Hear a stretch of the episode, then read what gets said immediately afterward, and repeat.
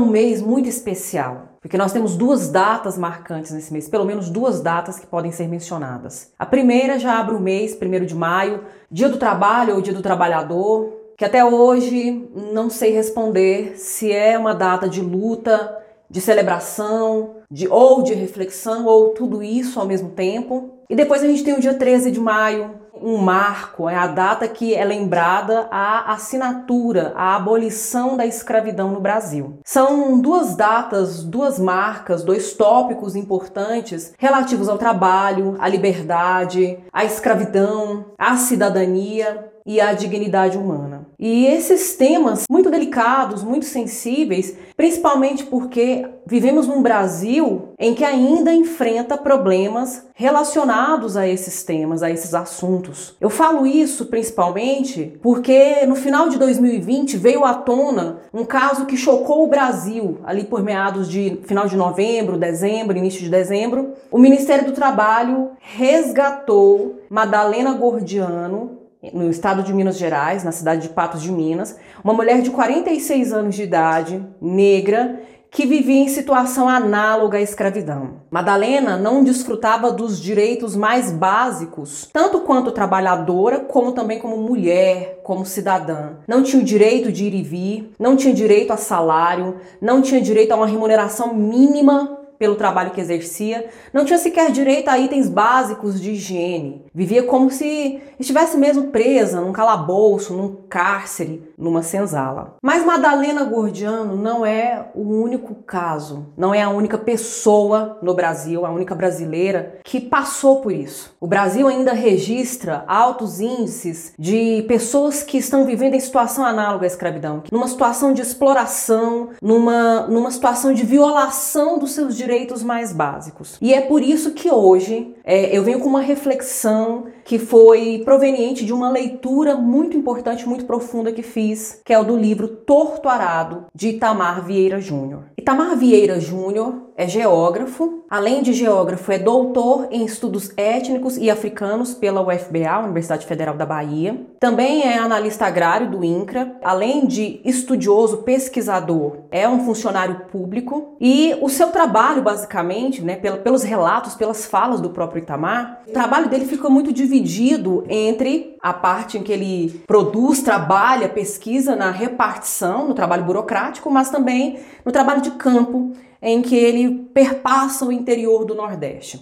Aliás, é, o interior do Nordeste vai ser fundamental para a reflexão dessa obra. Né? Esse trabalho de campo acabou oferecendo para ele fonte, material, matéria-prima para ele pro poder produzir a obra. E Itamar Vieira Júnior tem, é, ficou muito em evidência no final de 2020, início de 2021. Apareceu em diversos programas de entrevista, como o Roda Viva, por exemplo. Participou de uma live com a socióloga Lilia Schwartz. E ficou muito em evidência, principalmente o livro Torturado, Primeiro porque ele recebeu dois prêmios muito significativos. O primeiro prêmio foi o Oceanos e depois o prêmio Jabuti. O livro acabou tendo visibilidade maior em Portugal, porque ele foi publicado primeiro em Portugal. O prêmio Oceanos, inclusive, tem relação com isso. É o antigo prêmio Portugal Telecom. E aí, é, todavia, trouxe para o Brasil, imprimiu e distribuiu, fez circular a obra que acabou também vencendo o prêmio Jabuti na categoria romance. Inclusive, essa repercussão que a obra acabou gerando primeiro em Portugal, né, antes de vir para o Brasil, deixou o Itamar curioso. Eu vou ler um trecho de, um, de uma fala, de uma entrevista dele, comentando como ele ficou intrigado com essa repercussão lá fora antes de vir para o Brasil. Não pensava que um livro narrado por camponesas de uma região tão remota do país, que é a Chapada Diamantina, sobre questões tão brasileiras brasileiras tivesse essa alma universal para atravessar o oceano e conquistar leitores portugueses. Então é interessante que uma das primeiras coisas que salta à nossa vista em relação a Torto Arado é que, num primeiro momento, pode parecer uma obra de caráter regional. Durante muito tempo se falou de regionalismo na literatura brasileira e isso, inclusive, foi pontuado, foi problematizado. A exaustão é uma questão atualmente não resolvida, porque o que é o regionalismo, afinal de contas? Né? O que, é que marca o regionalismo? Mas é interessante que, mesmo essa obra apresentando o que seriam critérios para classificar uma obra como regionalista, né, como a cor local, a questão da linguagem. É, é uma obra que se passa dentro do, do Brasil profundo, o próprio Itamar fala disso, né? O próprio autor vai mencionar esse Brasil profundo nas entranhas do Brasil de fato, no mais interior do Nordeste brasileiro. Essa obra traz algo que é, que é universal. Há um verdadeiro humanismo aqui, há uma verdadeira universalidade dentro dessa obra, porque mesmo estando no mais interior de uma região, traz questões que são pertinentes à condição humana, como a liberdade, como o desejo de uma vida melhor, como a violência, a opressão e o desejo de se libertar de toda essa miséria. Muitas pessoas estão falando de torto arado. Está sendo comentado em tudo quanto é lugar, primeiro mais vendido nas lojas virtuais. E você poderia me perguntar, Elissa, torto arado é tudo isso mesmo? Eu respondo que torto arado é tudo isso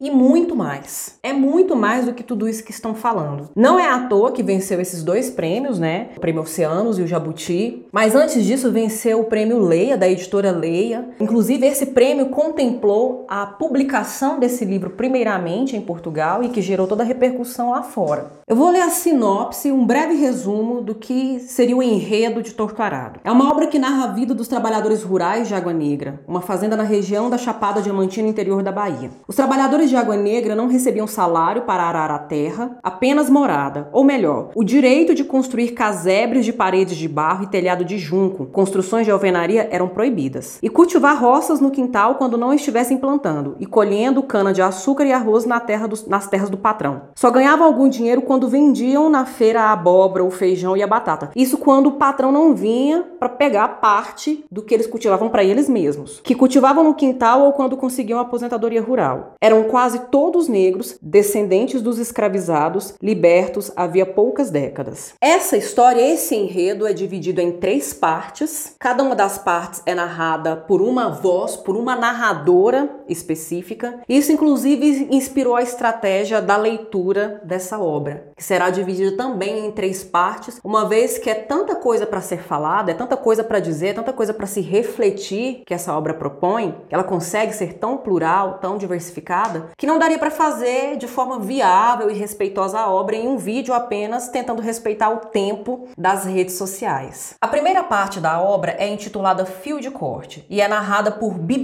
É, essa parte apresenta 15 capítulos e o título Fio de Corte aponta para dois cortes importantes que vão acontecer na narrativa. O primeiro corte físico, que vai marcar a vida de Bibiana e sua irmã Belonísia já na infância, uma situação que vai acontecer na infância delas, um acidente brutal, forte, violento. E Consequentemente, na, à medida que o tempo vai passando, a gente também tem um corte na afinidade na relação entre essas irmãs, uma espécie de ruptura mesmo entre as duas. E esse corte é importante. O corte físico é importante porque une as irmãs numa relação de quase dependência, é, à medida que uma vai ser uma espécie de intérprete, de tradutora da outra, elas meio que vão se comunicar quase que telepaticamente, e uma vai traduzir o que a outra diz, o que a outra pensa, o que a outra quer expressar, mas também esse corte, o corte simbólico, né, o corte na amizade, é, reflete um outro ponto importante, que não é só o corte familiar entre as duas irmãs, mas é, seria aquele corte entre mulheres, uma ruptura entre mulheres à medida em que elas deveriam se unir para lutar contra diversas formas de opressão, contra patriarcado, contra misoginia, mas elas acabam se separando e esse corte vai marcar a vida dessas duas irmãs. As duas irmãs que são filhas de Zeca Chapéu, é uma figura curandeira, uma figura religiosa importante, ele é uma espécie de líder, de, de guia mesmo do Jaré, o Jaré é uma religião que traz misturas, traz elementos de matriz de origem africana, mas que se mesclam com o catolicismo e com o espiritismo.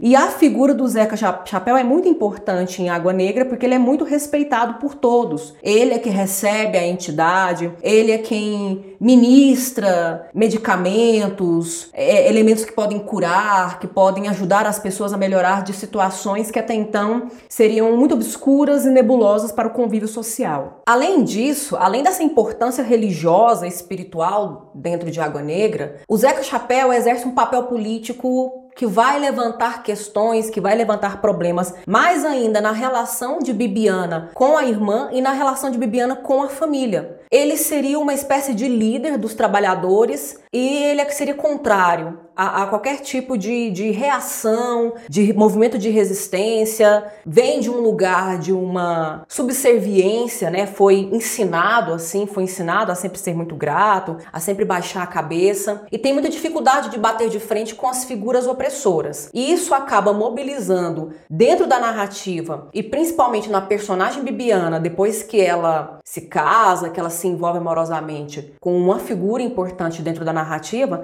gerando um conflito e gerando essa ruptura maior ainda. O fio de corte, a parte do fio de corte acaba sendo concluída aí, né? Essa ruptura acaba sendo concluída aí, em que Bibiana percebe que a, as inclinações políticas e ideológicas dela estão diferindo do que o pai propôs, do que o pai ensinou. Bem, pessoal, como se trata de uma obra contemporânea, uma narrativa na, da contemporaneidade, é, seria até injusto da minha parte trazer mais detalhes do enredo e revelar spoilers, partes importantes. Então eu fico nesse comentário a respeito de questões religiosas e políticas, o que são, quais são os elementos, quais são partes importantes dessas personagens que são apresentadas nessa primeira parte, mas fiquem atentos, fiquem atentas, porque a seguir virá a segunda parte em que falarei de uma outra narradora. Eu fico por aqui, até a próxima.